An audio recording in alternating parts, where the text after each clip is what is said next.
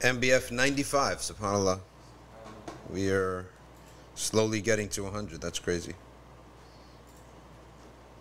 Might go out next week though, right? So it might Yeah, be might be late in August, probably.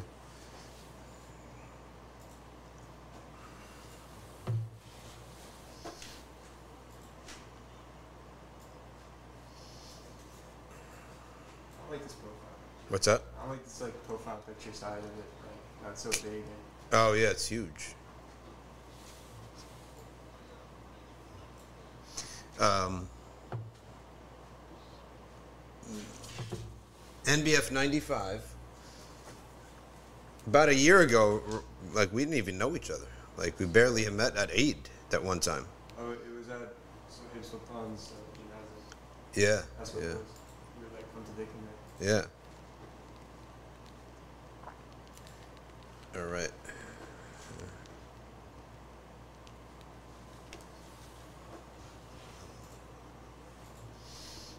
It's like a time warp. What's that? It's like a time warp. Yeah, it's like a time. SubhanAllah, when Allah wants to speed something up, it speeds up. Right. Fix this kufi. Everyone is here. MashaAllah. Qanita. All right, listen to this. UK Sufi hip hop group. Hmm. Advertisement. I got to add it, basically. An e- a message, basically. UK Sufi hip hop group. Mecca to Medina, it's called. It's available for your next music and Sufi festival. All right, so they're a UK Sufi hip hop group and Nasheed. This is not like a paid ad. I'm just reading randomly an interesting message that I got. Mecca to Medina, aka M to M. Rapper Rakin Fetuga, aka Rakin Nias Tijani, and brother Ismail. They fuse hip hop with the Sufi sounds of Africa, Asia, and Arabian Peninsula. They come to hip hop with a positive message, channeling social consciousness and Islamic themes. Okay, by addressing challenges faced by the Muslims of Britain. All right, they've played to audiences across the world. All right, and leading workshops with inmates, disaffected youth. Do we want to hear one of their works? Okay, here's their first work. Don't diss the prophet. So it's like, a, all right, let's see. I mean, let's just see what they say. I Have to say.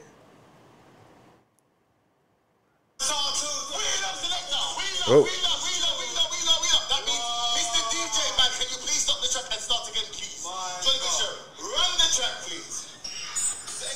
Right, you used to listen to rap when you were young. Don't diss the prophet. It's called.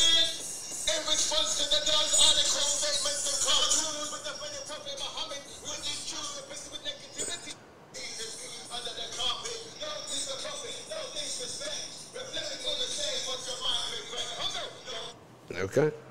Allah give him the tawfiq. When I was in Spain, Yeah. uh, one brother like pulled me aside. He's like, like you need to like check this out. This guy in Chicago. Yeah, what is it? I forget the brother's name. Um, It was also hip hop. yeah, like it was all the way hip hop. Yeah, like listening to his raps.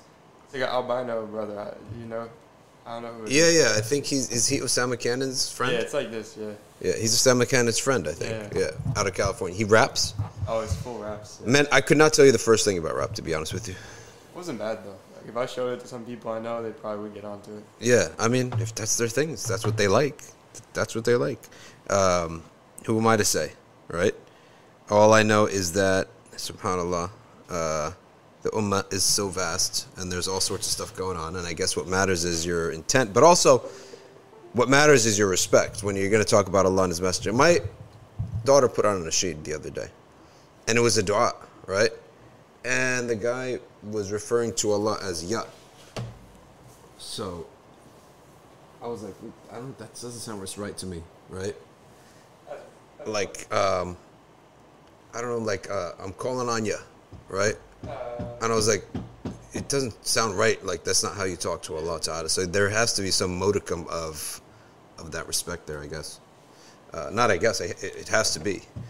Um, so I was like, I'm not really comfortable exactly with with that. So All right, we are on the storytelling of the Prophet sallallahu alaihi wasallam, and I think we did Hadith Umm Zara before. Okay, but this is a little bit more. I don't know why my mind is telling me we did this. The chapter pertaining to the Messenger sallallahu alaihi wasallam that he and Sayyidah Aisha and he and his other and This was on spending time with his wives. That's what we did it on. Okay, so maybe they're different hadiths then. Okay. Because they're, yeah, there, there may be different hadiths. So let's read them. بسم الله الرحمن الرحيم الحمد لله والصلاة والسلام على رسول الله وعلى آله وصحبه ومن والاه.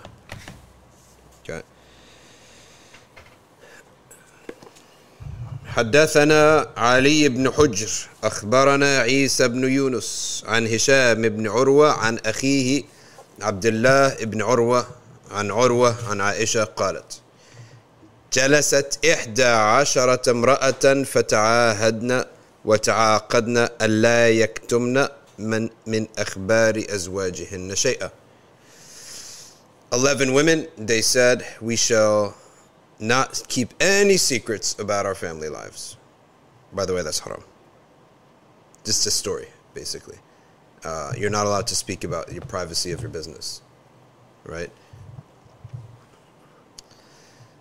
فقالت الأولى يعني we're talking about you're not allowed to speak about the privacy of you know, things that go between husband and wife that's not appropriate for anybody else to be involved with فقالت الأولى زوجي لحم جمل غث على رأس جبل عر وعر لا سهل فيرتقى ولا سمين فينتقل It's really good for Arabic language.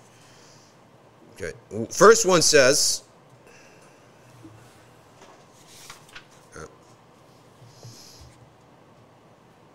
my husband is like meat of a useless camel. That means he's just a body with no spirit at all. He's just flatline. Some people are created like that. They just have no spirit. There's just no. You, you wonder what's going on in your brain. Why don't you have a spirit? Why don't you. Don't make fun of those people. That's how he is. He's created like that. And there's a reason for that. There are some jobs only those types of people can do. Right? They have the sabr and the patience for monotony. They've accepted their monotony is like part of their existence. And other people, they're like the winds. They can't sit still. So it's leave Allah's creation to be as it is. She said, He's also like a piece of meat, that lifeless piece of meat on top of a mountain, which is difficult to climb. So the road is not easy. And then when you get there, the meat is, the meat is not worth it. Okay? So basically, not only is the man essentially, uh, the man is, he's dull, but he's not accessible. Like sometimes a guy could be accessible, but he's dull but accessible. Like I can reach him anytime, I can talk to him anytime. But she's saying here, not only is the man dull, he's not accessible. Can't reach him, like can't talk to him. Never wants to talk. So that's the first woman. The second woman said, I fear if I begin to describe his faults, there's no end to it.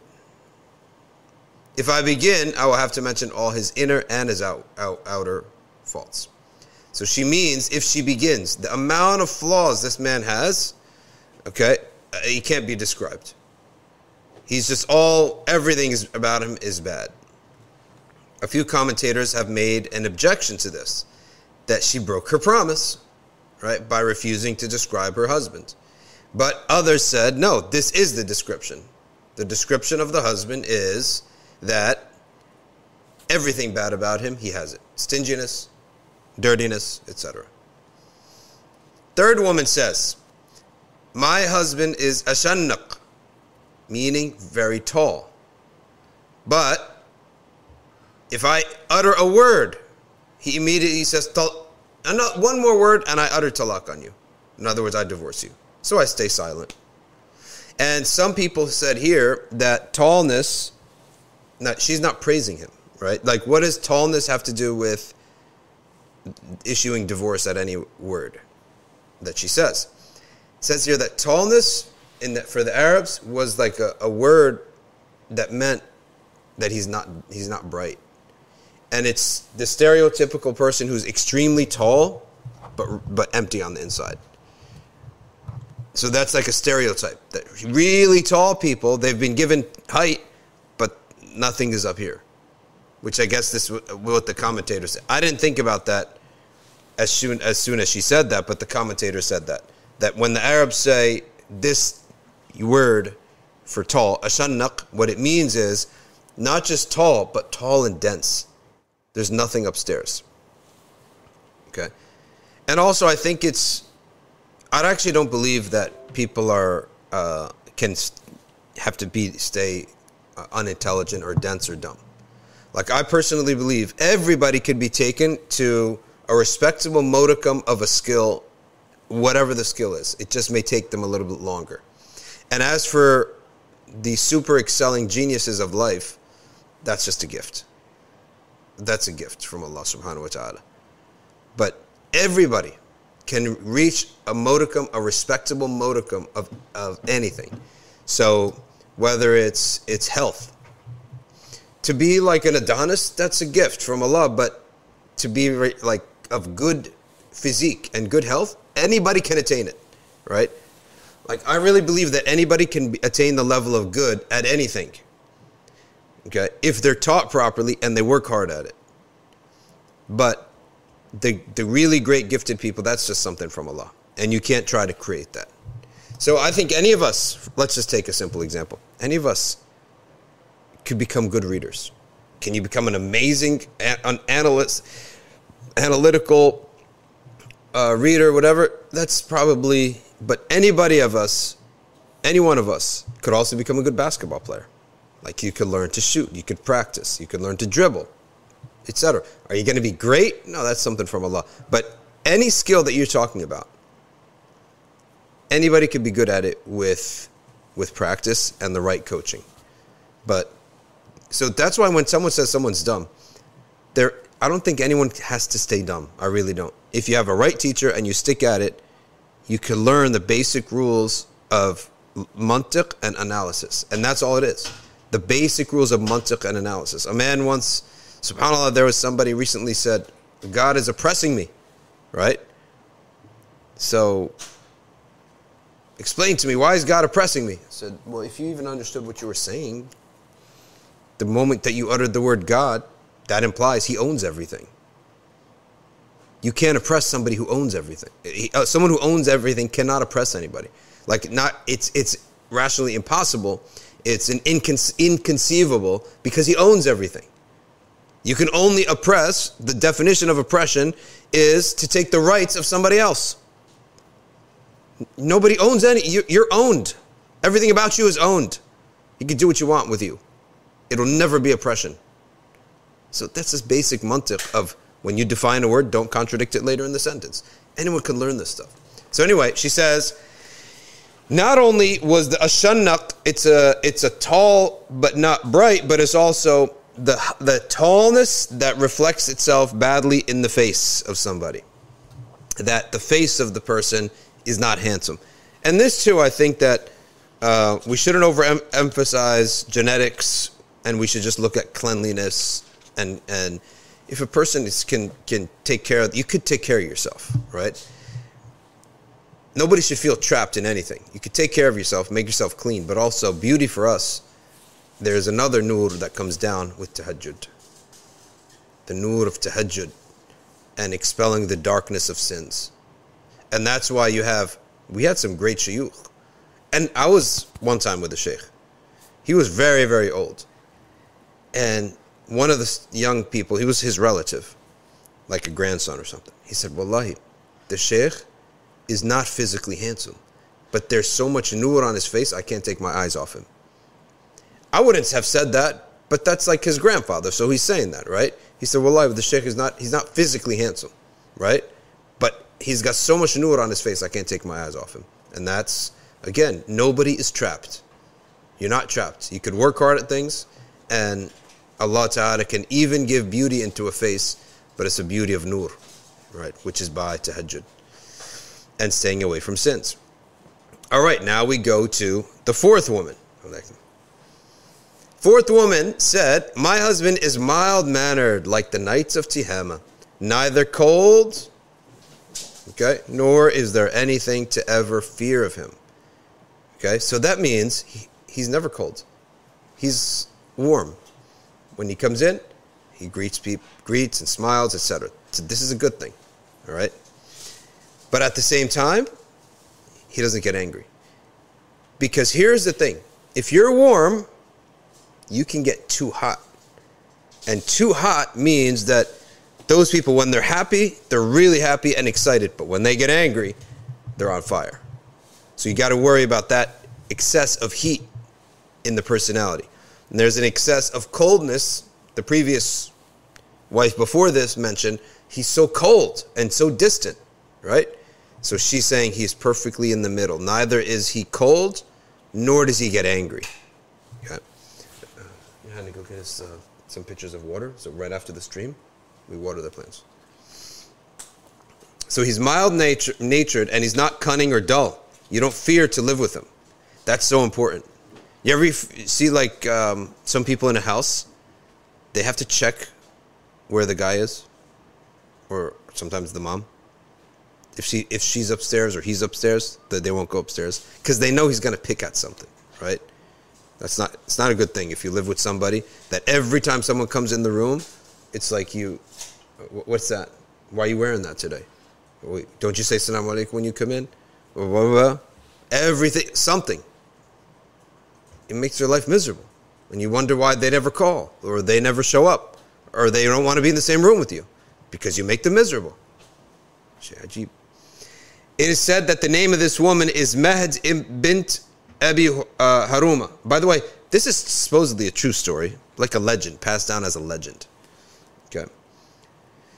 So, uh, the nights of this area are always mild. Tihama. The nighttime is mild. Why? Maybe they get some kind of a breeze from somewhere. Now, the fifth woman says, When my husband comes into the house, he's like a cheetah. When he goes out, he's a lion. And he never investigates what happens in the house. So, this woman is Kebsha. And the ulama are differing on this. Okay. What did she mean by a cheetah? Okay. Like, how is a cheetah so different from a lion? Well, we know that the lion is a source of pride. The lion is like the king. So outside the house, that's definitely praise. You say outside the house, he's like a lion. But what does it mean inside the house? Okay. Does that mean inside the house, he lets go of the affairs? That's most likely, right? Because otherwise, it doesn't make sense. He's a lion outside the house means he dominates the world of, of men and his colleagues and his peers. But inside the house, he lets things go. Because the cheetah isn't, it's a wild cat, but it's a big cat, but it's not the Don. It's not the leader of the cats. Okay? And that makes more sense because he says that inside the house, he doesn't investigate what happens in the house. In other words, he doesn't play Pharaoh inside the house. He's tough, he's strong, and he's the leader outside the house. But inside the house, he doesn't make himself out to be in charge of everything. In other words, he gives me my space inside the house. Okay, and there is a theory in Islamic uh, uh, talk about family distribution of roles that the woman is rabbat al manzil. She's in charge of the house. Okay, if she's at, in the house most of the time, which is the preferred preference of the Sharia, as Allah says, وَقَرْنَ فِي بُيُوتِكُنْ Allah subhanahu wa ta'ala says, remain at peace in your homes, right? Al qira is peace, right? Remain at peace in your homes, as opposed to stressed out outside the house, stressed out doing this, that, and the other. وَقَرْنَ فِي بُيُوتِكُنْ So if that's what Allah is saying, that the generally speaking, inside the house is best, right? Uh, if that's the case, and he's outside the house, because that's also what the Sharia is, what the Quran mentions regarding a man, okay بما فضل الله بعضكم على بعض right where Allah subhanahu wa ta'ala mentions the men as um, subhanallah uh, uh, mentions the men as saying الرجال قوامون على النساء بما فضل الله به بعضهم على بعض Al-Rijal Qawwam. What does that mean, Qawwam? He's the one always getting up. Oh, he's always standing. He has to supply. He has to provide and protect. So he's always outside the house, right? And someone's going to say, oh, this is the ancient times. I know it's the ancient times, right? I know things. You think I don't live in this world, right? And my wife doesn't live in this world. We live in this world. But that's the general spirit of the Quranic message. We can't deny that either. So the man is constantly outside. So how does he have time to be aware of the affairs inside the house? Well, most a lot of men I know they come into the house is like they don't know where anything is, right? They're like strangers. Why? He works all day and she's at home all day. So she's in charge of one abode, and he's in charge of another abode. And that's what uh, I understand from this hadith. Like he's strong, but he's a cheetah. He's, the cheetah is not the top of the big cat uh, uh, food chain, right? The cheetah doesn't dominate the way the lion is. So outside he dominates. Inside the house, he's like almost a little passive. Okay, so that's one interpretation of it. Other said no, inside the house, but they still they, they didn't really explain it right. They say inside the house, he's like a cheetah, uh, in that he's always like sleeping. What, that, what, is that the reputation of the cheetah? I don't think so. Right? I don't think so. That that's the reputation of the cheetah. So I don't I don't really see that. The only interpretation I see is the one that I just mentioned that they're both praise. Outside the house, he's like a lion. Inside the house, he's accepting that someone else is um, managing this abode, so he doesn't even ask. That's what says he doesn't even investigate what happens in the house. Uh, I don't know. Okay. The other is that he doesn't care. He's careless about his his home. That's obviously blame, because even if the, the we say that this this theory or this view that the woman is the master of the house, let's or or let's say she's the caretaker of the house, the responsibility to hold, uphold certain things is still on the husband. In other words, sinfulness. He's responsible if sinfulness manifests in the house and takes place in the house. He's responsible for that. Right? He is sinful if there are sins going on in the house. So the responsibility is still on the husband. Okay. And sometimes your husband, he's got to be the bad guy. Right? You got to be the bad guy and shut down the haram. Do not allow the haram in the house. Some people say, well, I'm afraid I don't want to bother, I don't want them to be upset. Let's say he's got a teen kid and the teen's doing something haram. I don't want him to be upset. Okay, you have two options here. If you shut down what is sinful, then that forks into either the kid is a good kid whom you've protected from sins. If he's a good kid, then Allah Himself will turn his heart and He won't hate you. If he's a bad kid, He will hate you for shutting down the haram. In which case, if he's a bad kid, then at least you have bad kid and he's doing the haram and bringing haram into the house, or a bad kid and no haram in the house. So you're winning either way, right? You're winning either way. Some people, I'm telling you, and it's mentioned in Surah Al Kahf, that some parents, they are directed by their kids. If their kid goes into the haram, they will go into the haram. This is not a modern phenomenon. It's in Surah Al Kahf, way back in the time of Sayyidina Musa. That two good believers, they had a kid. They were both weaker personalities than the kid. And Allah tells us, Al Khidr says, that he was going to go astray and he would take his parents astray.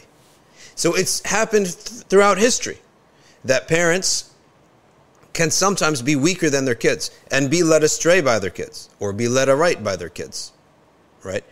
But what I'm saying is that think about it uh, rationally. If a kid is going down and doing something haram, taking that haram away nicely or by force. Of course, you want to do something nicely, it's more efficient. Or by force. Okay? Whichever way, you're winning. If you take it away by force, it's that's not what's going to make him bad. All right? You know, you go upstairs and your kid has got the, the room locked and he's sitting on the internet for four hours. No, you got to shut that down. You cannot accept that. That's not a way, any way to live. Well, what are you locking the door for? Why don't you come and uh, uh, watch what you're watching on the internet at the kitchen table? Why doesn't that ever happen? Right? Why is it always the screen turned and earbuds? Something fishy going on here, as the kids today call it, sus, right? All right, so shut it down. If he's a good kid, you just protected him. And if he hates you at the moment, if he's a good kid, Allah will turn his heart towards you. And he, his hatred will go away. If he's a bad kid, okay, then he's not going to be good to you anyway. So you might as well remove the haram from the house because this brings darkness into the home. So that's my philosophy on rectification. There's nothing to lose. You have everything to gain by rectifying, whether nicely or by force. Okay? And there's a whole absurd philosophy of gentle parenting. Wallah al-azim. Okay? The gentle parenting philosophy, it requires you to have hours at a time in the day, and it requires you to only have one kid, right? Like these gentle parent philosophies. For example, the kid doesn't want to put his shoes on. What do they say? Let's get into why he doesn't want to put his shoes on. Okay, let's get into the motivation. Have, have you motivated him to put his shoes on, to go out of the house? Have you said it in such a way that makes him not want to put his shoes on? I'm not even joking you. This is this is a real philosophy. It was in the New York Times. Okay? This is a real philosophy. And if you force him to put his shoes on and you yell at him, put your shoes on, we got to go. All right? Then he may be traumatized by shoes. And he may be in a, such a, a certain situation where now he resents your use of force. What the heck wrong is what is wrong with you people? Such a ba- such a basic thing. And you guys are philosophizing, okay? On every little detail. Okay? Every little detail. He hit somebody. Why don't we discuss why he hit somebody? Wait a second. What about the one that he hit? Why don't we discuss maybe that person triggered something inside of him? All this, we're worried about the hitter, not the one that was hit, right? Look it up. It is the most ludicrous, absurd philosophy, all right, that you'll ever come upon. It's called gentle parenting. And my result, my thing is this: I don't, I don't need to see a philosophy of parenting. Show me the kids. Show me the kid at 15. Show me the kid at 17. Show me the kid at 20. All right? That's all I need to know. I don't need to see your philo- I don't need to read your philosophy in a book. Every kid is different. Show me exactly how the kid turned out at 15, 17, 20. I guarantee you all those kids that come out of gentle uh, parenting, they're a bunch of spoiled brats. They're going to be photographers. All right? They're going to major in something unobjective because you can't objectively do math, for example, and someone tells you you're right and you're wrong. Okay? They can't be told they're wrong. Ever. Ever. See, you know the philosophy, the problem with this philosophy? They don't have anything called a nefs. They don't believe in a nefs al ammara. That is the biggest difference between modern parenting philosophies and the rest of the world and the rest of human history. Because they don't believe in something called a nefs al ammara. We have a nefs al ammara, and I can have a nine year old, eight year old, and I see the nefs al ammara right there coming up. Guess what you're you going to do? Shut it down. That's nefs amara. That's not you. That's a bad side of you. You could become that, right? That's a nefs al ammara. So that's a big difference. The, the, the, ego that commands evil. That's the biggest difference between us and these absurd, ridiculous uh, uh, parenting philosophies of gentle parenting.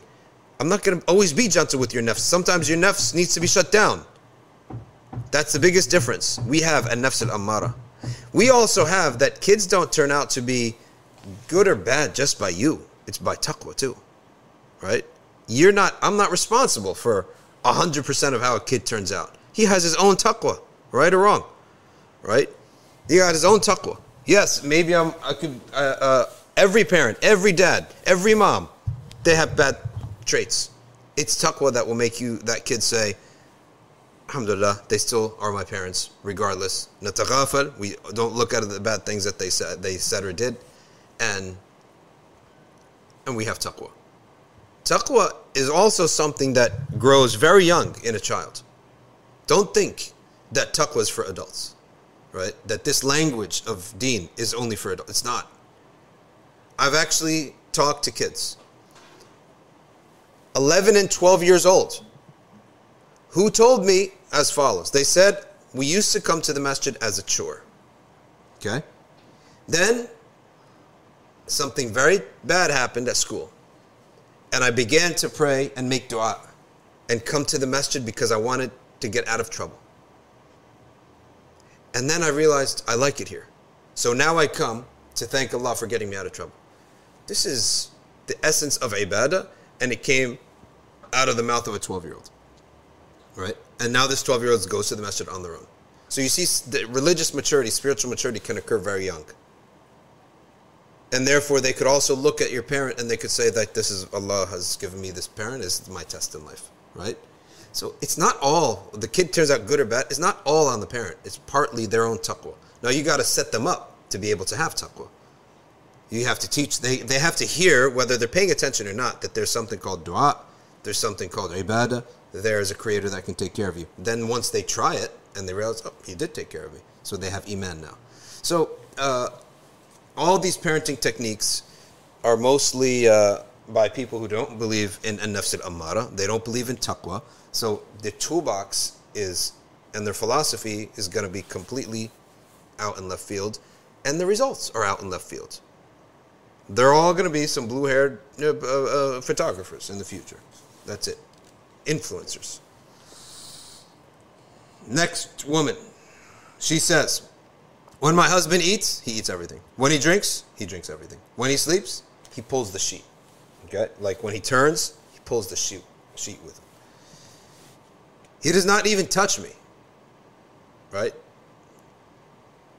So it's in these words, it's pray it's it's criticism, but some have even read praise into this. Now, I don't see how there's any praise into this.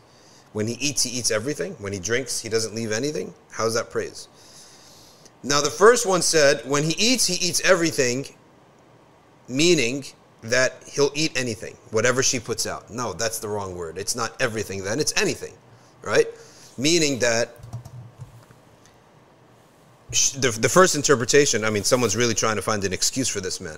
But when he eats, he eats everything, meaning whatever I put in front of him, he's not picky, he'll eat it. No, that's not the right word. It's not kullu shay, it would be ayy shay. If he eats, he eats anything. There's a big difference between everything and anything. So I don't really, I'm not buying that interpretation that that's praise. Just like I'm not buying the other one that it's, it's criticism, being a cheetah inside the house and not asking what happens in the house. To me, that was praise. This one is blame. When he eats, he doesn't leave, he doesn't think about the people in his house, right? He doesn't think about the people in his house. He's selfish. When he eats, he's selfish. That's one of the worst traits to have for people.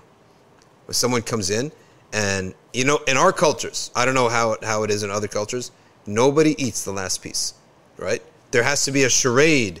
We have to all fake it that we don't want it, right? there was something interesting, like uh, Yasin Yeah.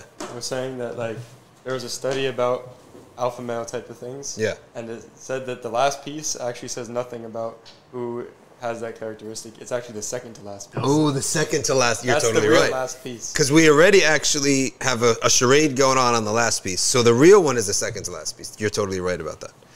The second to last piece has taken the place of the last piece. And everyone will fake it, right, that they don't want the last piece. We all want the last piece. Okay? But that's at least we have the edeb to not take the last piece, pass it around first. And I'll tell you the, the, the, the best person is the one who cuts it by, like, cuts out this whole charade by just like dividing it up and saying, all right, you eat this, you eat this, you eat that. Right? And there is obligation as generosity. Right? There is a concept of obligation as generosity. And that's how we observe, that's what we consider, how we view Allah's obligations to us of ibadah. So you can be sitting with somebody, and if they offer you the last piece, it's also not polite even to accept it. Right? So what they do, they save you the hassle. They'll obligate it and they'll get upset. Wallah, you're eating the last piece. Eat it. So that's an obligation to make your life easier. He knows you want it. He knows it's good for you. And he knows that you're going to make that you don't want it, but he's going to obligate you. By doing that, he's saved your saved you from thinking, saved you from worrying. So likewise, Allah Ta'ala in obligating us ibadat, He saved us from thinking of should I do it or should I not? Now we got to do it. Right? And it's almost like He so wants our presence in ibadah, so loves, right, and desires our presence in ibadah that He's obligated us, even with a threat. And how many times have you had a seen? Well, in our culture, it happens all the time. A guest comes in, Wallahi, you're eating this. If you don't eat it, I'm going to get upset. It happens all the time in, in, in Arabic cultures. Uh, if you don't eat this, I'm going to get upset. It's a fake upsetness, right? It's not really going to be upset. So, uh, so that's that. The last piece. But this man, he eats everything. When he drinks, he didn't leave any for every, anybody else. And you know, back in the old days, how how terrible it was to have to go get water. It's not like today. You have to go out and and pump it out or pull out the the from the well, etc. All right. When he sleeps, he sleeps in his own sheet. That means he turns with the sheet. If you're sleeping with somebody and you need to turn, you can't hold the sheet and, and anchor it with you. Then the other person is going to not have a sheet. All right. Everything about this man is bad. His eating, his drinking, his sleeping. And there's another thing in the marital relation, which is intimacy. He doesn't even know that. Like he he is not even like, what are you doing? Just eating, sleeping? There's no not even intimacy. So the eighth woman. My husband is soft like a rabbit when I touch him, and he smells like saffron. All right. This woman was Nashira bint Aus, and this was a praise for her husband, meaning he's not harsh or ill mannered, and his actual body is also clean, soft, and smells good. He takes care of his physical body. Okay? All right. In another narration, it says, He dominates other people, but I dominate him. Okay? My domination is not due to his weakness, okay? Because he dominates others, but it is due to his love for me and his, man- his, his mercy for me. He allows me to have my way with him in the house. And this was one of the things that in Medina, the uh, Sahaba from Mecca were not used to. The Sahaba of Mecca, the Meccans in general, they dominated their wives in the house. They were domineering over their wives. In Medina, the men allowed their wives to dominate the house. And as a, it's like North Jersey and Central Jersey, right? The in in in in Mecca, a man was in charge in his house. In Medina, he allowed his wife to be in charge.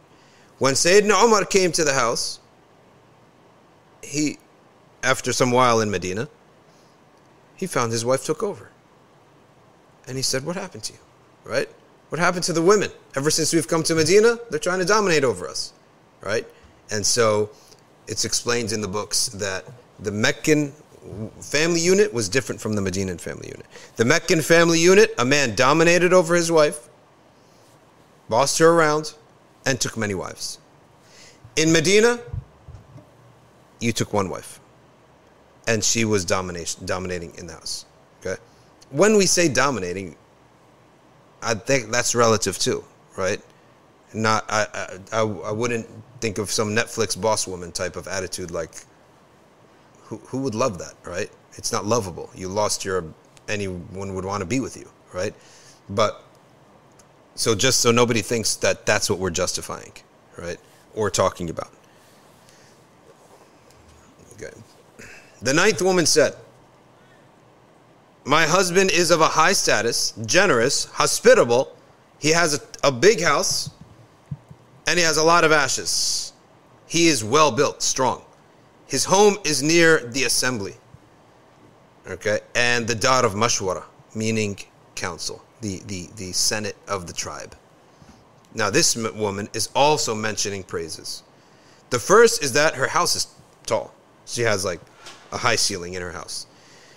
If you ever been to a house with a high ceiling, it's relaxing. Right? You want to be right with uh, You want to be in a house that's that's that has a nice high ceiling. It makes you feel feel that you have space and room. Whereas if it's a short apartment, you feel clustered. Secondly, he's very wealthy, and he's one of the leaders. He's in the Senate. Okay. All right. Secondly, he's very generous and hospitable. He always has guests. He has travelers. He's kind to people. He's nice to those people. Right. He's hospitable to them. He gives them a lot of food, etc. Then he's physically imposing. He's he's physically domineering. All right. So, and the Arabs used to consider that the, the, the right height is neither too tall nor too short. Why? Because too tall was not bright, and too short can be defeated. Right? So, someone who is of the middle stature is what they consider to be well built. All right? And he's always part of the decision making of the tribe. So that's a praise. The tenth woman said, My husband is Malik, and how can I describe Malik? He's more generous than all those who have been praised. Okay? He's more generous than all these people. And he's more praiseworthy than any praise I can think of. Like if I can think of it, he's more than that. Wow, she really likes him. He owns herds of camels and he keeps them near the house. They don't have to go far for grazing. When the camels hear the sounds of the midhar, which is the lute, they know that their end is near. So this woman is Kabsha bint. And she said her husband, she's very happy with her husband. You know, there's certain things women can do that men can't. Like men can't have a hadith like this. There'd be scandal. Right? Which is explained thus. If the camels go out to graze in the fields, right, then at that t- the time of hospitality, hospitality and attending to guests has come. Right? Time is wasted in herding, in going far away and coming back. So she says that it's praiseworthy, means like he works near the house. He doesn't have to go far away. Okay? The camels are not sent out to graze, but they feed in a pen. Okay? When a visitor comes, we're able to slaughter a camel immediately because they're all near the house. All right? That the the midhar, the sound of the lute, which is the flute. Now the flute is the easiest instrument to make because you make it's just a piece of uh, wood or whatever it is, and then you cut holes in it and you make it hollow, and then you give it like a mouthpiece, right? And so the lute was something that shepherds used to pass the time by playing the lute because shepherding is not exactly a fun job. You go out there and you're with animals all day, so they just play the lute. Okay. Some said that the lute was also something that people used to play if there was a guest to signify to the people of the region of the of the neighborhood that there's somebody new here come out and see him right so that means camels also know whenever the lute is played there's a guest one of us is going to die because we have to feed the guest so that's what she meant by that that when the camels hear the sound of the lute then they know their end is near okay and then the last one is Umm Zara, and we read this with Ammar. I remember Ammar was here, right? Ammar was here, and we we read this one. My husband was Abu Zara, and I'll summarize this because we actually read it before. Abu Zara, there was a woman. She married Abu Zara. She was very poor. She's a very poor woman, and she married, and she was from a small family, so she didn't have anything. She did not have much going for her. This is like a tragedy, by the way. She marries Abu Zara. Abu Zara is rich, handsome. His mother is wonderful. He has kids from a previous marriage. They're wonderful. His servant is wonderful. She just loves this family. He says, He made my ears weigh down with jewelry. And he, he, he made my sides full of fat. In other words, I eat a lot. My eyes are always rested. She sleeps in. When I wake up, I have a mountain of food to eat. Okay? All day, I don't have to lift a finger. Like, she's very happy. Okay? His mother in law, his mother, Now the mother-in-law is always viewed as like suspiciously, right? Like, is she going to give me a hard time or not? She says my mother-in-law is wonderful. Now she has stepsons and stepdaughters fr- from him. Usually the stepdaughter, stepson, they're also there's some tension. She says they're wonderful. They only say nice things to me. They have great hearts towards me. The servant, the servant also sometimes they steal or they transmit what they hear in the house. The servant is trustworthy. She said, I was living the best life until one sad day. One fateful, terrible day. Abu Zara stepped out of the house and he found a woman. And he sort of caught this woman breastfeeding. Two twins. Okay. All right. So, like sometimes maybe she was breastfeeding in her courtyard or something, and he walked by and glanced at her. And what happened to Abu Zara? Poor man fell in love. Caught the woman breastfeeding. Whoa, what did I just see? Fell. I'm, I'm not making this up. It's right here. Okay. All right. It's right here. It's not my words. So nobody should say, why are you saying this? So he came back to me, changed. And in short order, I was divorced. And he married that woman. Okay. I became so sad that I was I lost Abu Zara. But I had become noble. So another chief, when he realized that Abu Zara has divorced me, he took me. He married me. And I married with this man. He was a prince and a soldier. He gave me many gifts and he gave me food that all the food I wanted.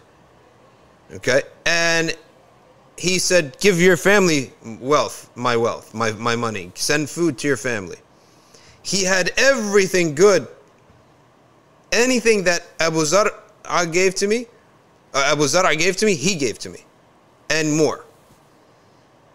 Except that there was something in my heart connected to Abu Zara that was not connected to this man. Now, this is something we have to understand. The Prophet ﷺ said, You can't control your heart. A person can do a thousand good things for you and love you to death. And another person could do one good thing to you and love you decently. But where your heart turns, you can't control. It's something in the fitrah, right? Sometimes you just you can't control your heart. The Prophet ﷺ said, "Oh Allah, do not take me to account on the turning of my heart." Because no one his heart loved Sayyid Aisha, right? More than everyone else. But he had to be fair with his body, with his wealth, with his time to all the other women, right? So he said, Oh Allah, do not take me to account by my heart. Can't control my heart. All right? So this is what she said. The Prophet ﷺ listened to this whole story and he said, Oh Aisha, I am to you as Abu Zara was to Umm Zara, except that I will not divorce you. All right, so there you have it with the Messenger of Allah sallallahu alaihi wasallam listening to this old tale. Okay, this old tale uh, that um, was known amongst the Arabs, right? So, and he listened. It was that's that that's how they had it, had fun. What's going on? There's something burning in the kitchen, like what? The neighbors came. Right, we'll check it out right now. The neighbors came to complain that the kitchen downstairs something's burning. But is the fire on? Is the fire on? The well, Ryan's gonna go check it out, and we'll see. Uh, Muslim astrologer, what is this? Explain yourself on Instagram, because astrology is haram. Love problem. I smell it too. Did, did you turn anything on? Toaster or anything? Rye's got to go solve that problem because I smell it here, and we're on the third story. This is we're on the third floor of this of this operation. I smell it from here. Someone's toasting something. It could be the other neighbor. Ryan's got to get to the bottom of it because, as the youth would put it these days, we're not trying to burn this place down. Someone's someone is is toasting a bagel and kept the bagel in there. Yeah. All right, Muslim astrologer is on Instagram. You have a love problem, he's got a solution. He's got Vashikaran. Sounds suspicious and sounds haram. Love marriage specialist. Get lost love back. Yeah, Muslim astrologer. هذا سحر. Are you on sihr? Are you a witch? What's going on here? Okay.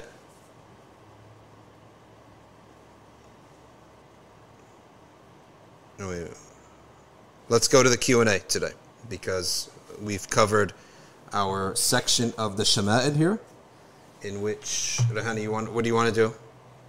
You take the Instagram. Okay, but be very careful.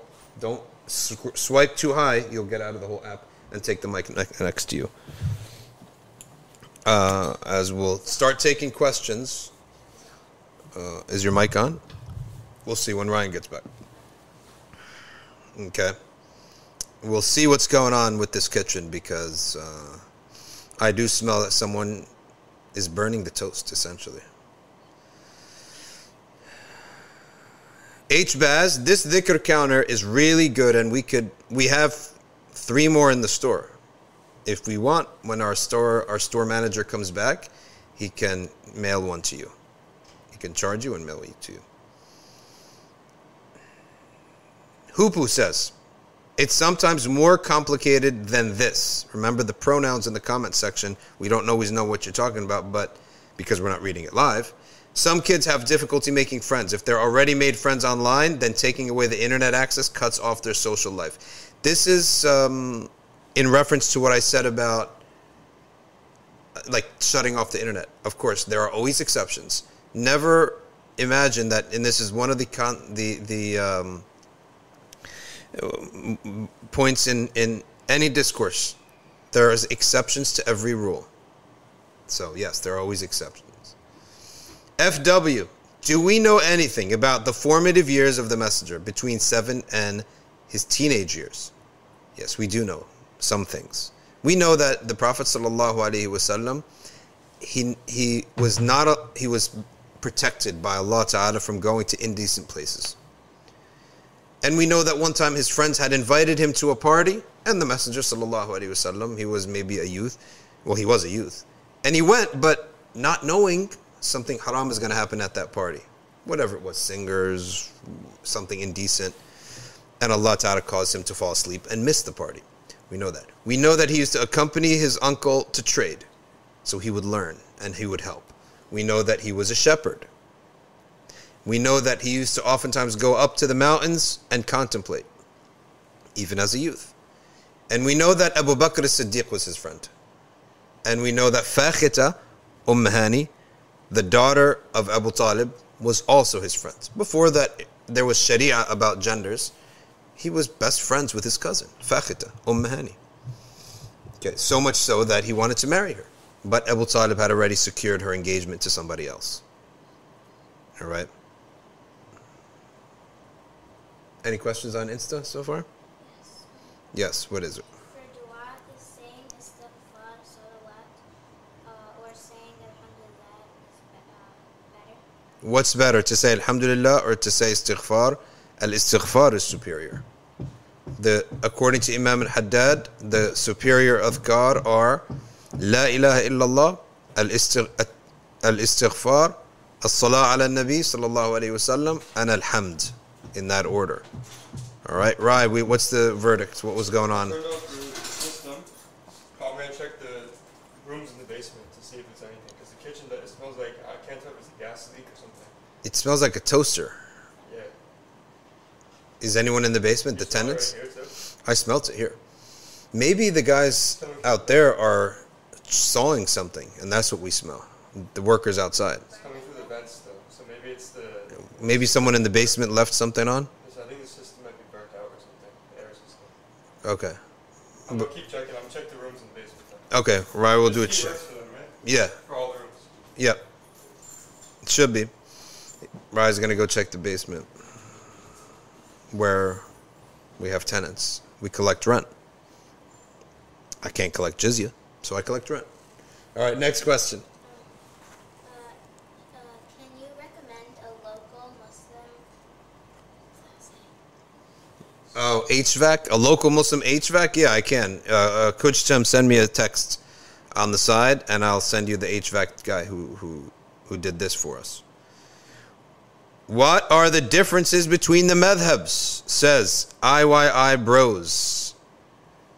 The differences between the madhabs, in a nutshell, has to do with their uh, categorization of the as sunnah. So, for example, uh, Abu Hanifa, he categorizes a sunnah between the ahad that the, the hadith are widely spread or the hadith is ahad. They're treated differently. Their use in law is different. Malik also agreed with that, and he also has Amal Ahl al Medina. He's considered it mutawatir. The, the, the, the, what was the scholars of Medina agreed upon, or what was publicly done in Medina at the time of the Prophet, uh, at the time of the first three generations. The Shafi'iyah, they don't view that. They don't separate between the ahad and the non-ahad. Ahad means only came down from one or two Sahaba. The Hanbalis, they really limit analogy and they prefer lesser strong hadiths, right, over analogy. And they also don't separate between the differences between the Sahaba. So if one Sahaba did A and another Sahabi did B, they won't choose. They'll say both is Sunnah. So there is different. That that's just in a nutshell some of the differences. Next question.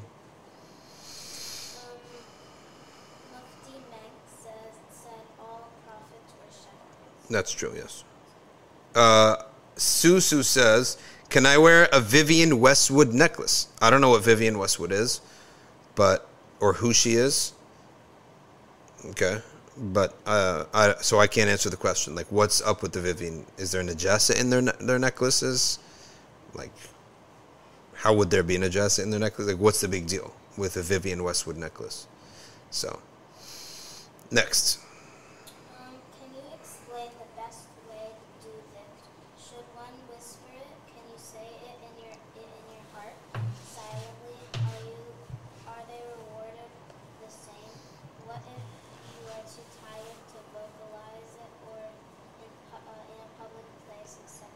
Dhikr is very vast. It could be done. It could be done um, silently. It could be done aloud. Now it is said that the beginner should do his dhikr aloud. Okay, should do his dhikr aloud. Why is that? Because he is already prone to distraction. So by doing it out loud, you filling your, your senses. You should read it so your eyes see it. Say it so your tongue is moving. Hear it so your senses are all covered, right? And the best of dhikr is to be upon wudu facing the qibla and no distractions. So that's the best. And then as a person later on, he may do it silently and still be able to focus. Then that's fine too. In public, it'll be in your head or it'll be um, just whispered, which is fine. Hamza says, Can you listen to the Quran while driving or doing a task? While driving, yes, and doing a mindless task, yes. Mindless task, not a task that your mind can't focus on both. Because if the Quran is recited, then listen and pay attention. So, Quran is not like other adhkar or nasheeds that you can not pay attention. You have to pay attention. So you can do a mindless task, cutting celery, stuffing mahshi. Yes. But, uh, all right. Vivienne Westwood has a cross on her image design. Like on purpose, or is it a plus sign? I guess we're going to have to look up so this so-called Vivienne Westwood.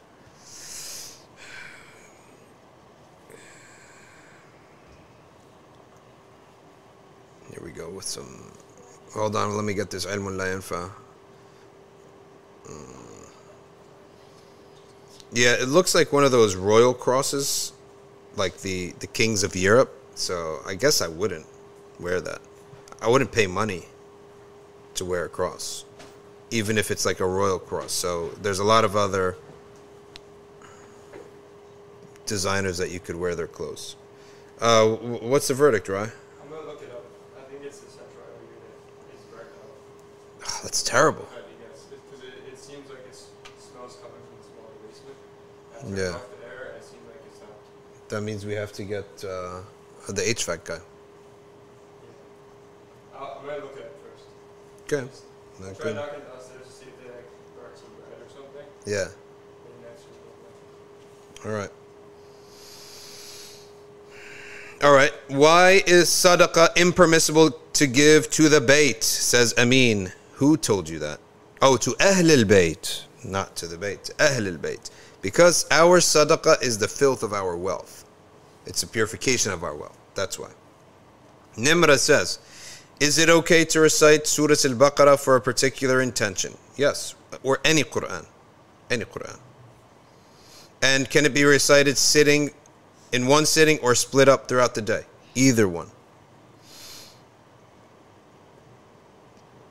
Tahir Omar, a person should read the biographies of the Imams and choose a methodology. Hey, Rai, could we put that up from yesterday if you have it? Real quick, I want to go over this again. This is so important. The right way to do things, the right way to think, the right way to do something, okay, is you got to pick a methodology of doing it first. What's the methodology by which you're going to do something? Then you plug in all the information, then you accept the results. That's the right way to know Allah's will for you. Okay? That's the right way to do science. It's a logical method, not just a scientific method. It's a logical method. Pick a methodology. How are we going to go about understanding Allah's word? We pick a methodology. Then all of the uh, hadiths and the ayat, the ulama examine them. They almost put it through that methodology. Then you get a result. You accept that result, however it is. Whatever that result is, you accept it. Okay? Now, the wrong methodology to do things is flipped. You already predetermined your result. You already know what you want, right? And then you you search the information, the ahadith, the ayat that suit your result, and you look for a methodology and you cook up a methodology that will produce that result. So the wrong way to do things flips it. Okay? It puts the result, it predetermines the result. You see this what the graph looks like now. You it predetermines the result. Then you look for the hadith and you look for the evidence that serves your results, and then you cook up a methodology that serves that result. And that's why we don't pick and that's why it's a corrupt approach to pick and choose from the opinions because you're growing your whims, your hawa of your nafs, and you're never having to have taqwa. Because taqwa is that, all right, I believe this methodology. We're going to put in all the ayat and the uh, adillah. And by the way, we're not going to do this. The ulama have already done it. We then get a result. And you say, oh, I don't like this result. Okay? Where is the taqwa? You already decided upon a methodology. Yes or no? You accept all the information. Yes or no? Then accept the results. Okay? Accept the results. That's taqwa. Discipline. And it's predictable. Okay? It's not a Islamic life based on all of my whims. That's the big difference. All right? Now, are we saying that those people who do that pick and choose their fiqh are they like what is it unacceptable? It's unacceptable as a methodology. Yes, it's unacceptable. Individually, their ibadat and their actions may end up being correct, but just because something is correct in its result does not mean it's correct in its method, nor will it produce taqwa. It's not going to produce taqwa like this. Okay.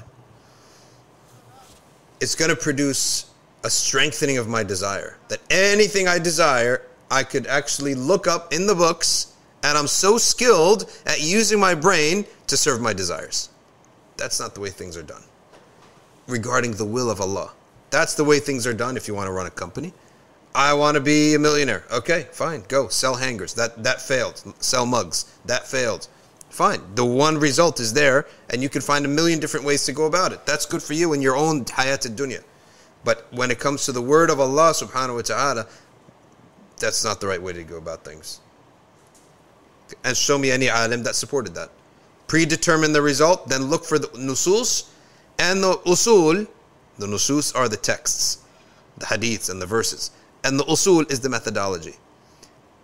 So for every mas'ala, so on socks, I'm Hanbali.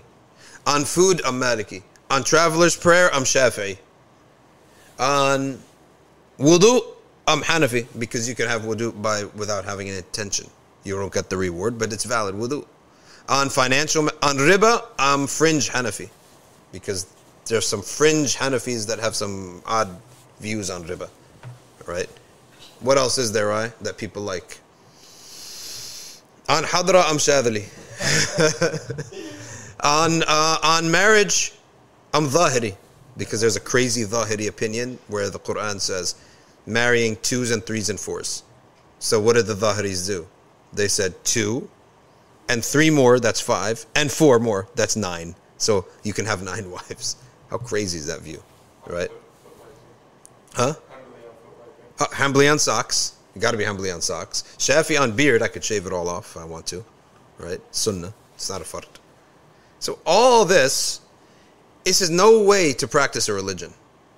This is a way that if you went to any rational person, they say you're just playing games. Yeah, you might be va- each one might be valid, but you're playing games.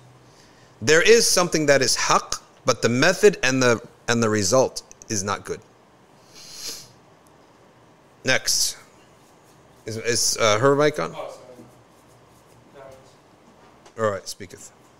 What should a Muslim do if it reaches the age of 40? If a Muslim reaches the age of 40, they should wonder and they should examine their deeds. If their deeds are upright, good news to him. If he has sins, not good, because it's just going to get harder to get off these sins.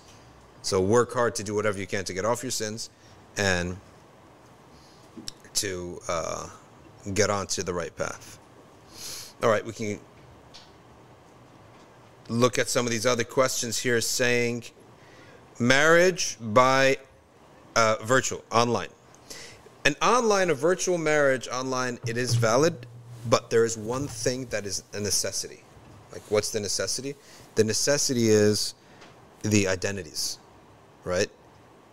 How to ensure the identity of the person that's on the camera is the person that you're dealing with. So, if that can be you know, in, insured somehow, then a virtual nikah is valid. But by the way, you don't even need a ma'dhun, just to tell you. So you can get a local ma'dhun and the virtual person, ma'dhun is the one who conducts the marriage. It's not even necessary. Right, we can kill the split screen now. It's not even necessary. If a man says, I, mar- I have married you to me, past tense, he's got to say it in the past tense. I have married you to me and she says, I have accepted your marriage. They're married. And two witnesses. They're married. The dowry, they could figure it out later. Okay? And if they dispute on it, then she gets the average of her friends. Whatever her local people of her status would get, she gets that. Okay? That's how it works. That's how simple it is. And if she was previously married, she needs a wali, yes. But if she didn't have a wali, if she was previously married, it's valid. Even if she didn't have, she wasn't previously married, the contract of the marriage is valid, but the consummation requires the wali. Uh, sorry, uh, the witnesses. She needs a wali. In the Maliki Madhab, she needs a wali. The witnesses aren't necessary for the contract of the marriage. The witnesses are necessary before consummation. So, uh, marriage is a lot easier than what people think. But yes, so, so the short end of it is yes, it can be done virtually as long as the identities of the two people are are ensured. Gigi is asking about Um, what was Gigi asking about? Fate of non Muslims who not receive the message, they're forgiven. Next.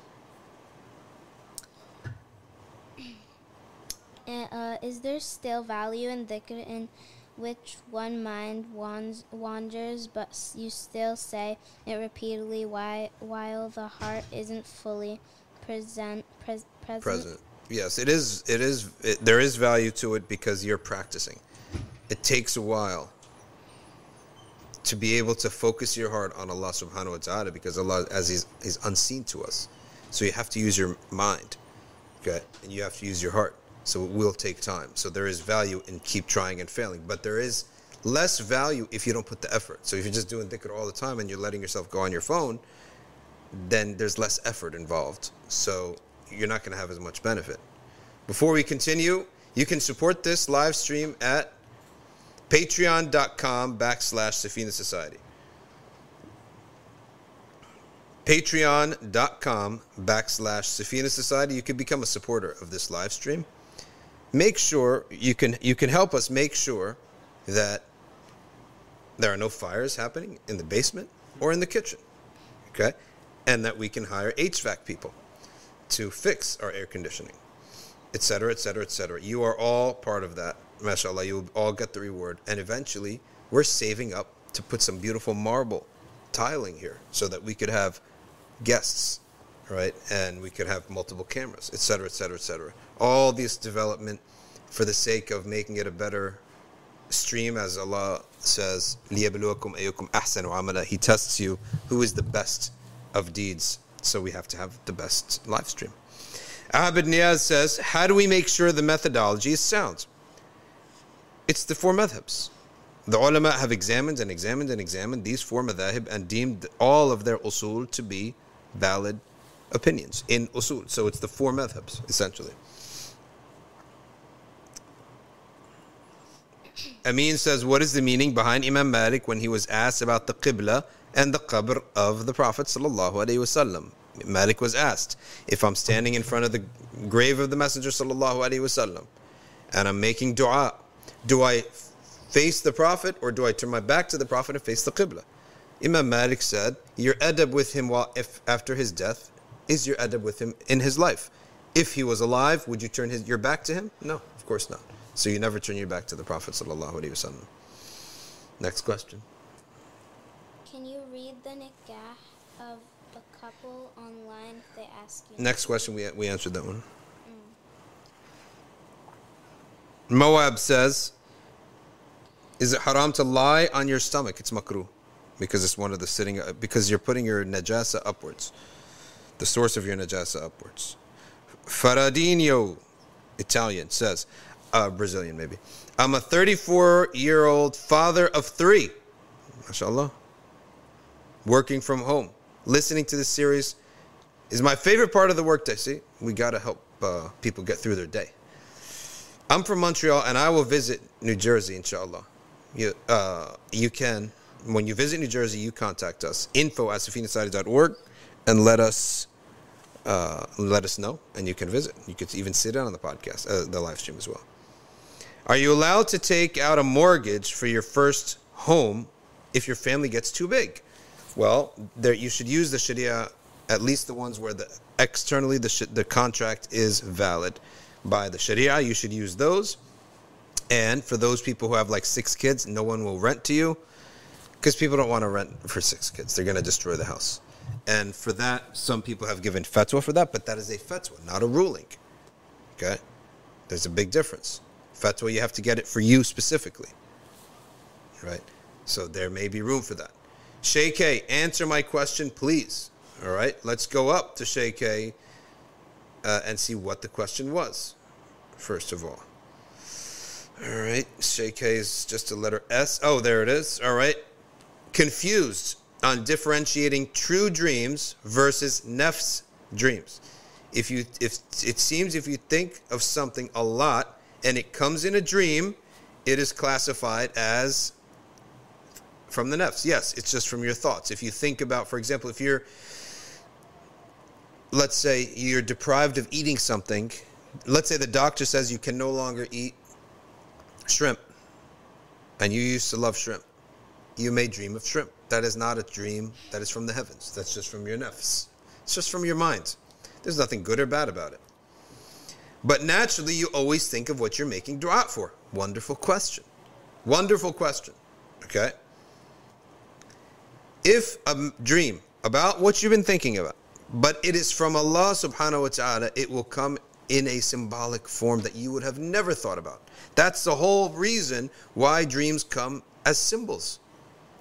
Is for you to separate between your own thoughts and a true dream. So a symbolic dream from Allah Ta'ala, there comes in symbols that you don't even understand. Then someone says, no, this means this and that. Okay? So that's the meaning of why dream true dreams come symbolically to separate for you so you know this was not from me because i don't even know what these symbols mean right versus the dream that is from the nafs it is exactly what you were thinking about so that's the difference if a man keeps himself clean shaven does he accrue sins in the three madhabs yes it is wajib to have something of a beard, at the very least, what the society would call a beard. And if I'm not mistaken, the Shafi'i madhab holds the beard to be a sunnah. So I don't know what their ruling is on someone who perpetually leaves off sunnah mu'akkada. Because in the Hanafi and Maliki schools, perpetually leaving off a sunnah mu'akkada for no reason is a defect in your deen. Sinful for the Hanafis, but a defect in your deen. So someone who refuses never prays witr, just like on purpose. Never prays witr. Next. How uh, how important is it for a Muslim to visit Al Aqsa? Can we prioritize it over an Umrah? Repeat. How important is it for a Muslim to visit Al Aqsa, can we prioritize it over an Umrah? La, Umrah is first. Umrah is, is uh, Sunnah Mu'akkada once in your lifetime, whereas visiting Al Aqsa is not. So Sunnah Umrah comes first. Um. Prioritize first. What happens if you lie about a dream, says Susu? Then Allah will not give you true dreams again, and it is a major sin. The Prophet ﷺ even mentioned it. Next subject. Actually, let me read here. Anjum Shahzad. He's 43 years old. He's the father of three. And Lee lives in London. It's 8 p.m. here. Man, it's one of those hot days. I love England in the summertime when it's hot. When it's warm, I mean. When the sun is out, everyone's out. And those days, it's like 9 o'clock Maghrib. Right? Maghrib is late in the summertime. You fast one of those days, you really earned it, right? You fast one of those hot summer days of, of, of in England, you really earned it. He says, it's one of the hottest days in recorded history. And we went for a nice long two hour walk listening to the podcast. Best part of the day. That's wonderful. That's what we want to hear. That's what we want to hear. Moab says many women can't tolerate contraceptives. Is it halal for a man to get a vasectomy? No, it is not halal to take a permanent solution to contraception. It can only be a temporary solution. On top of that, the only reason that that may be permissible is if the woman will have a danger to her body. Like if she gets has a baby again, she's going to have massive bleeding and rupturing then that is the only reason. That's again fatwa for her case only. Okay, now can the, the man get that? I don't think so. Well, what happens if he ends up having to marry another woman? Right? So the woman may get that. Now, the man, not to get also too graphic here, but there is the old way of doing things, which is called coitus interruptus, the Latin. You can go look that up. It's called al azl in Arabic, which means basically you come out, you pull out, and you spill your seed else outside of the body. Okay. So, hey, Bawan, if you are inspired to keep making dua about a certain subject, that's wonderful. Should you continue pursuing that subject? Yes. You pursue it and you keep praying for it. Sheikh, can you please include the second part of my question right under the first? Yes, we can. Why not? E- example If I see a ring, cake indicated marriage, or how, like the Prophet ﷺ saw a silk piece with Aisha radiallahu anha, but naturally you may think of a particular woman you want, might want to marry. Oh, Sheikh is a man. I didn't know that. I thought Sheikh was a woman uh, all this time.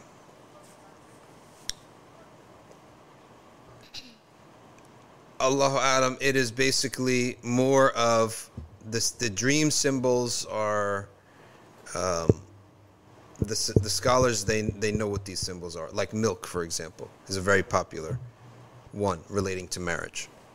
Okay, a praying in someone's house. That means there's a connection between you and that house, some in the some way in the future. There's different symbols like that, so you have to search in your society, in your community. I mean for a uh, a dream interpreter and see if they have if they can tell you if that dream is a true dream or not. What do you think of Sayyid Muhammad al-Attas? I'm not familiar who it is. Sayyid Naqib al-Attas, I know. Can you ask shafa'a from a person at his janazah? Yeah, We can ask Allah to make him intercede for you. Why not? What can we do with the Quran that is worn out? You can bury it or burn it. Can a female wipe over her hijab at work? La. Maybe in the Hanafi school, uh, Hanbali school. Do you sin if you dye your hair black? For the man, makruh. For the woman, it's halal. For the man, though, it's makruh. Because it makes people think you're a lot younger than you are.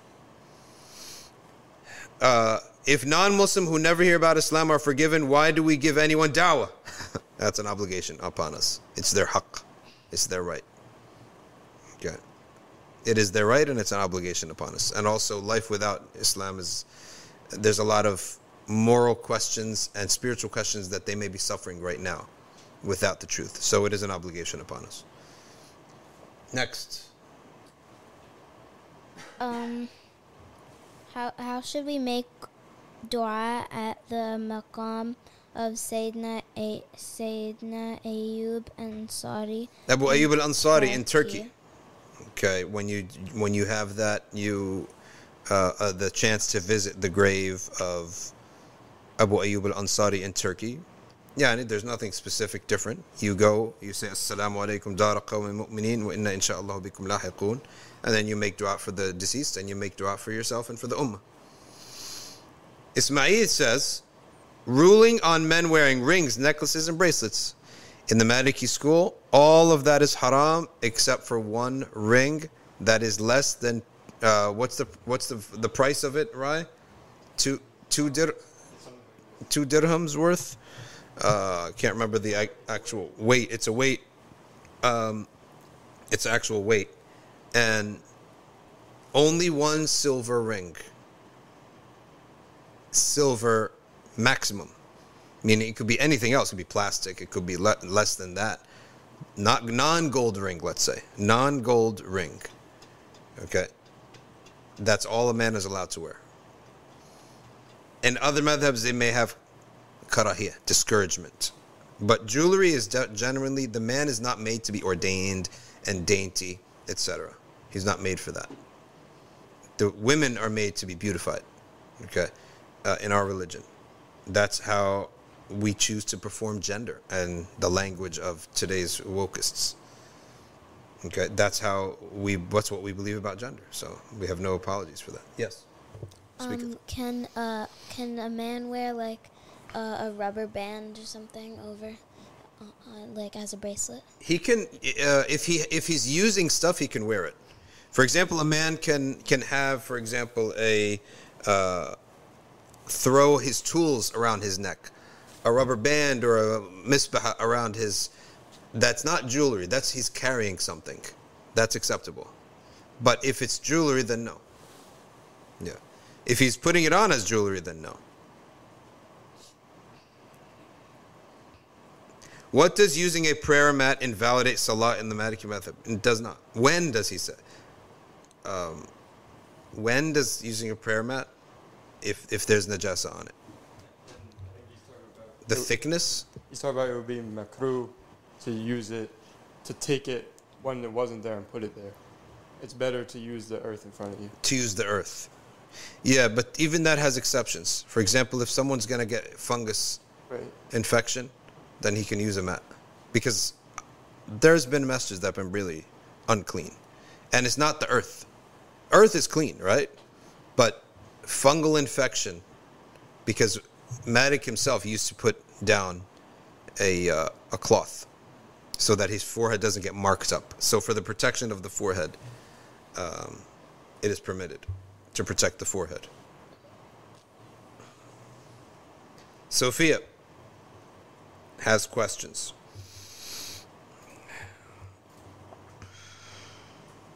Are sweets with gelatin from cows permissible? Look. Gelatin of the cow? Based upon istihala, if istihala applies to it, some scholars apply that and some don't.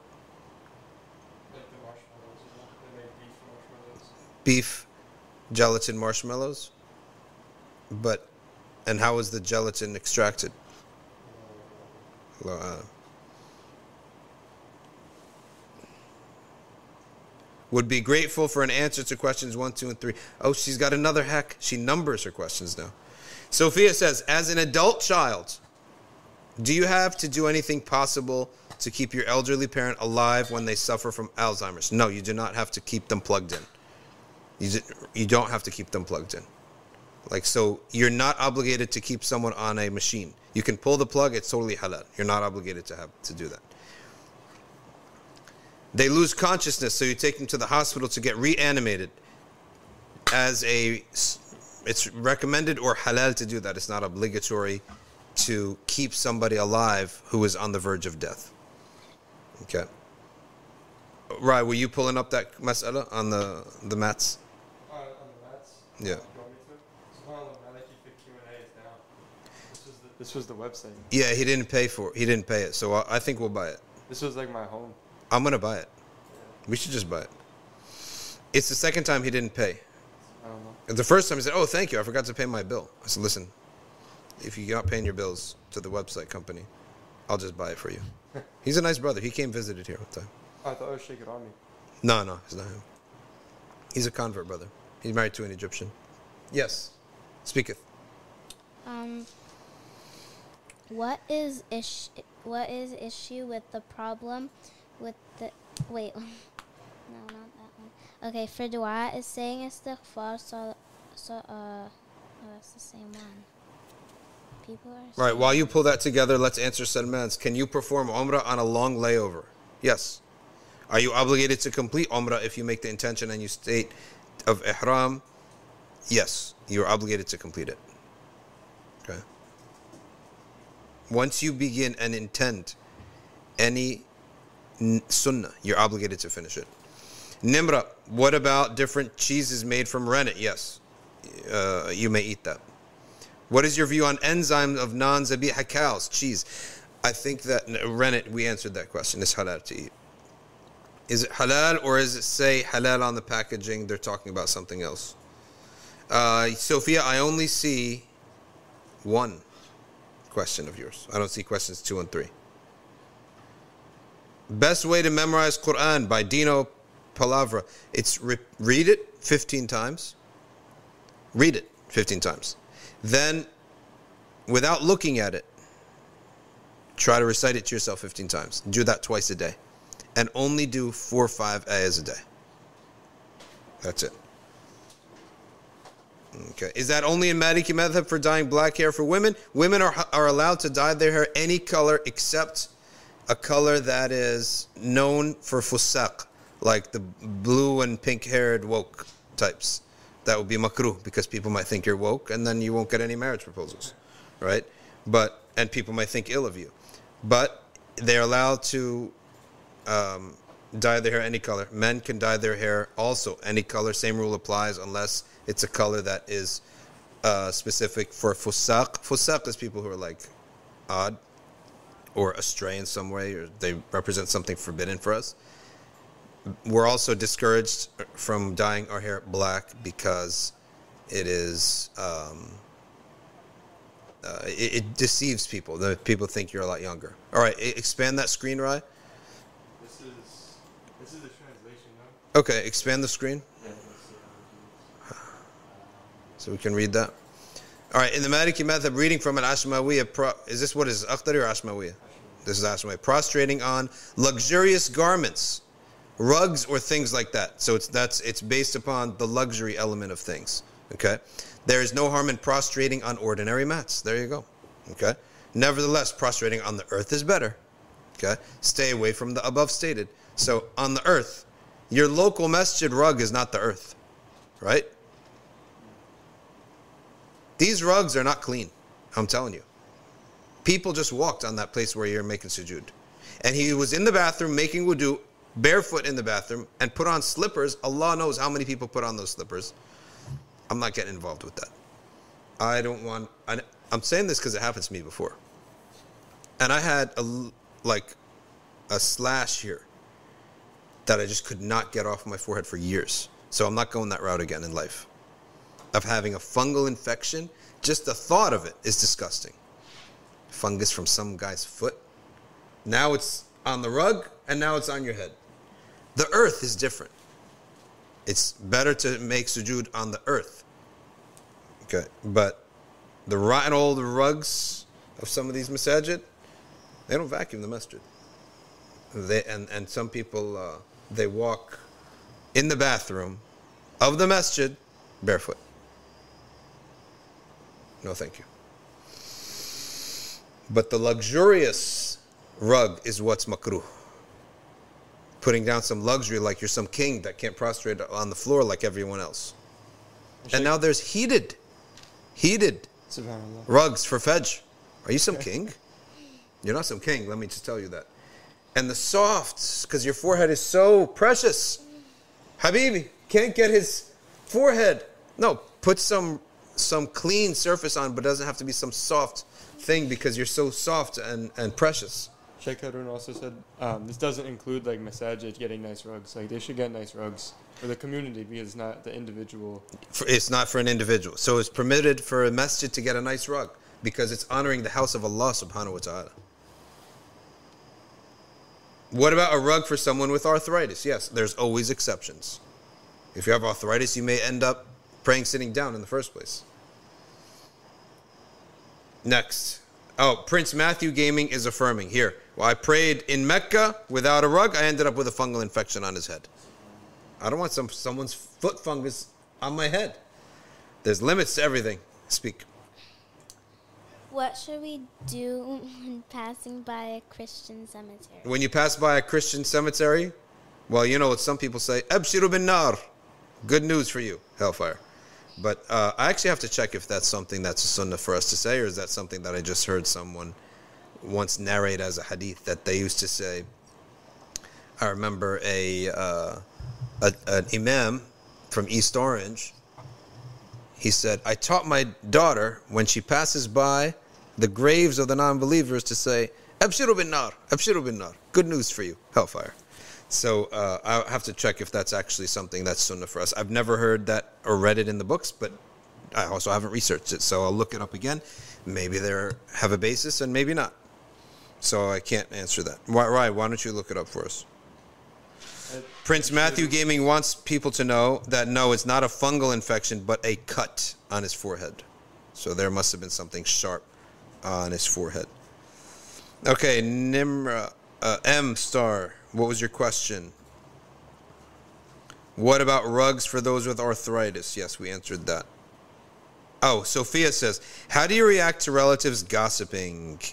You try to make up an excuse that doesn't make it look like you're so pious and they're not because they're going to make fun of you for that. And it's also not nice, but just make up an excuse, right? Make up an excuse. The cell phone is a great thing to make up excuses. So make up some excuse and and just distract yourself from it. As-salat at-tibbiyah. The benefits of as-salat. Allahumma salli ala Sayyidina Muhammadin. طب القلوب ودوائها وعافية الأبدان وشفائها ونور الأبصار وضيائها. And the Yemenis added وغذاء قوت الأرواح وغذائها.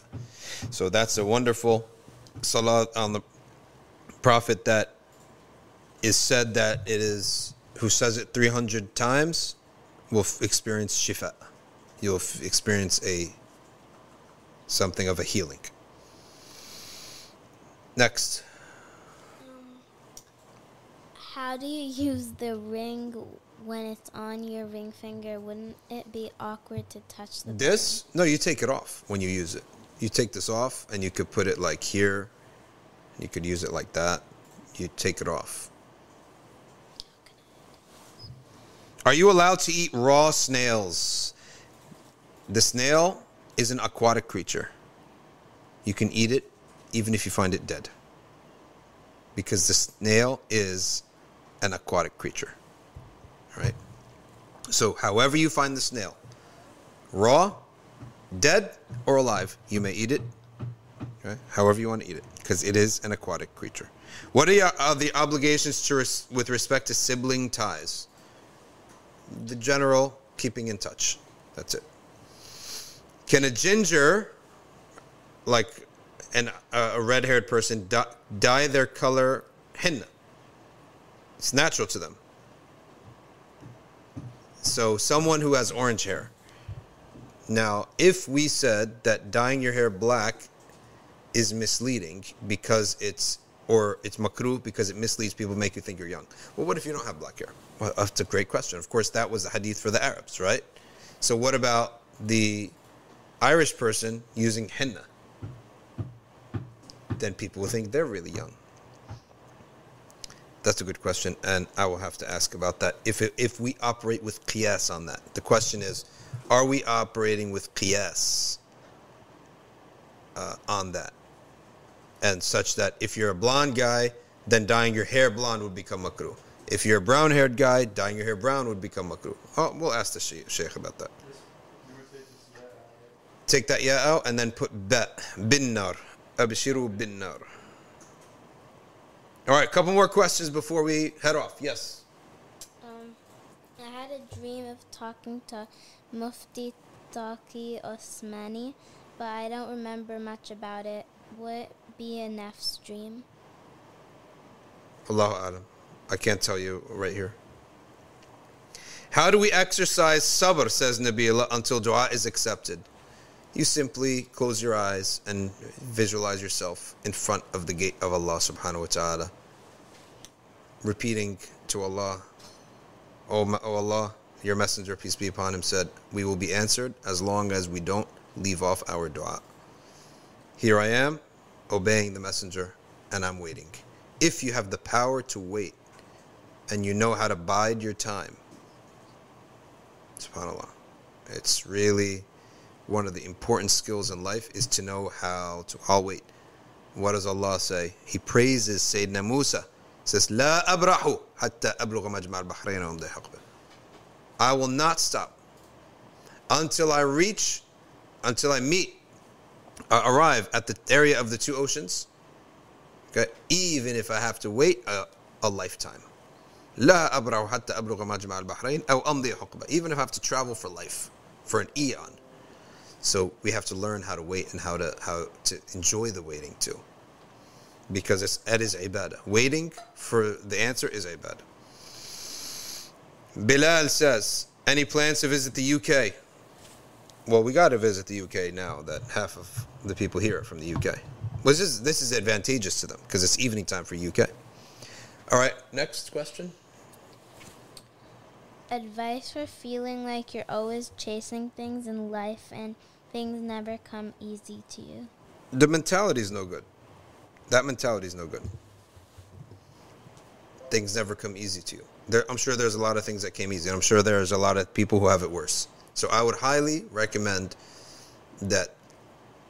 Not going to answer that question. Rather, go revise your mentality. Have a more positive mentality. For example, do you see? A lot of people don't see. didn't have to go anywhere for this. You didn't have to work. You didn't do anything to see.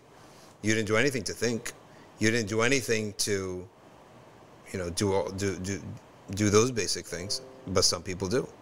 They they can't see. Okay, all that stuff. Emi Armin, Daffy Duck says, for the question of animal rennet, would it still be halal for animals like pigs? No. Uh, I can't imagine that. It cannot be, no. Difference between Shafi'i and Hanafi ma- Maliki madhabs mainly is on the solitary chained hadiths and the amal of Ahl al-Madinah. Those are the two major differences. And it'll take a while to explain that now. Okay. Tahir Omar, I have one question, but it never gets answered. Just put the question in, right? Put the repeat the question in because it, it may just get lost. But I did answer your question about which madhab. I did answer that one. Any advice on finding a sheikh? Go study with different shuyukh until one uh, settles with your heart and you find that you're benefiting most. Next. Um, if you have a deadly disease like cancer but refuse therapy because of its side effects, knowing you'll die sooner, is this okay? Who who's what, who answered? Who asked that question? What's the name? Muhammad Munam. If a person refused to take medicine for cancer, number one, what is, let's look at the broad picture. What's the ruling on taking medicine in the Sharia? Some madhabs say recommended, some say permitted. Okay? Now, halal is different from wise. So it is, they have not done something haram. If someone refused, could you keep scrolling so I could see that question, Muhammad bin? What was it? Instagram, right? Yeah. So if somebody refuses to take medicine, they have not committed a sin. Okay? They have not committed a sin.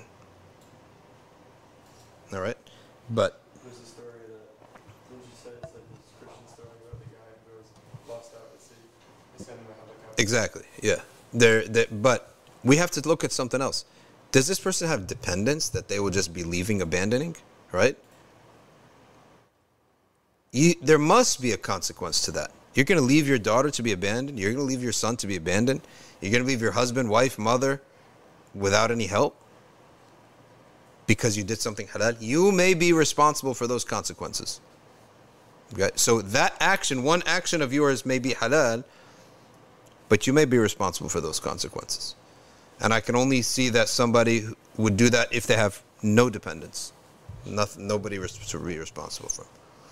Can a Muslim woman remove her hijab in front of a non-Muslim woman? The answer is yes. Can you do a session on jinn? Jawad, give a haruk. How's it going? Yeah. Uh, can you explain Salah Kamila, Durun Nare? We'll, uh, we're going to be doing a video on each one of these, inshallah. Can we give salam when entering the garden after Maghrib as this place can be occupied by the jinn? What garden? Yes, you can give salam anywhere. Say assalamu alaikum. When you wake up, says Shahir Ijaz. You should wash hands, nose, and mouth. You should wash, yes, those three things. Hands, the Prophet ﷺ said, nose, and mouth. Immediately is what the Prophet used to cover, uh, uh, uh, wash when he wakes up. Qanita says, do women in the Maliki Madhab have to cover their feet, the top of the feet, not the bottom of the feet? Is it wajib for women to cover their face? In the Shafi'i method and the Hanbali method only. But not in the Maliki method. Unless there is fitna. Fitna means people will look at her, people will abuse her, bother her. Uga Panda, I'm signing for a TD Bank checking account. Is it good? I don't know who, which is the best bank. Ask somebody who knows about banking. I really don't know. Next question. Follow up on above. Please comment on the fiqh of generally rejecting medical treatment, knowing it may be may bring more haram Harm. har- harm to you or take your life. Any examples in the sunnah? No, the general ruling, as the ulama said, is you're not ob- you're never obligated to take medicine, but that doesn't mean you will not be held accountable for the consequences. That means I got four, five, six, seven, eight, nine, ten dependents, right? They rely upon me. I can't abandon them. willingly, knowingly. So I, I'm sitting here dying, and I know I'm about to abandon these dependents. So I'm not obligated at this moment to, to cure myself. That's the Sharia, what the fuqaha have said. Because they, they have found no oblig- no nas directly obligating me to take medicine. However, I will be responsible for abandoning these, these creatures. I've abandoned them. Right? That's the problem. And I may be responsible for that. Qanata says, Can I wear perfume with alcohol in the Maliki madhab? In the Maliki madhab, la, but in other madhabs, yes. And even in the Maliki madhabs, the Mauritanians permitted it. The, the, the Shanaqta permitted that. We have to go, believe it or not. Again, support this by patreon.com backslash Safina Society and wait a couple more weeks until we unveil our new ArcView website, which is going to make taking our online classes really, really important. Okay, uh, really easy uh, uh, to take and user friendly and everything. All right, folks. Jazakumullah khairan. Thank you all very much for your questions. I appreciate these questions and I appreciate your company, all of you And go to Jennifer Fryle's question about the feet real quick. About the feet, is that in front of men or in prayer or both? Both. So the women want to be Hanafi in the summertime when it comes to sandals. But in Malikiya require the top to be covered. جزاكم الله خيرا سبحانك اللهم وبحمدك نشهد أن لا إله إلا أنت نستغفرك ونتوب إليك We ask Allah subhanahu wa ta'ala to accept this majlis of ours and to let us live and die upon a sunnah wal jama'ah we ask Allah subhanahu wa ta'ala to uh, keep us upon ikhlas and the ibadah of Allah ta'ala and dua. Always to keep on our tongue dua. And we ask Allah to inspire us with the dua that He wants to answer for us. We ask Allah ta'ala to answer all of our prayers and to forgive our sins and to elevate our rank in nearness to Him and to make us love His Messenger sallallahu alaihi wasallam. For all those of our parents, may Allah give them guidance if they're not outside of guidance, and may Allah forgive them and enter them Jannat al Firdaus without any hisab because of how they raised us and were patient with us. Likewise with all of our teachers and everyone to whom we are indebted.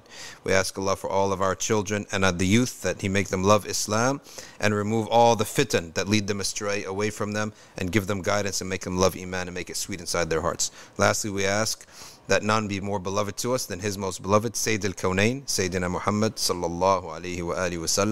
Wassalamu alaykum wa rahmatullahi wa barakatuh.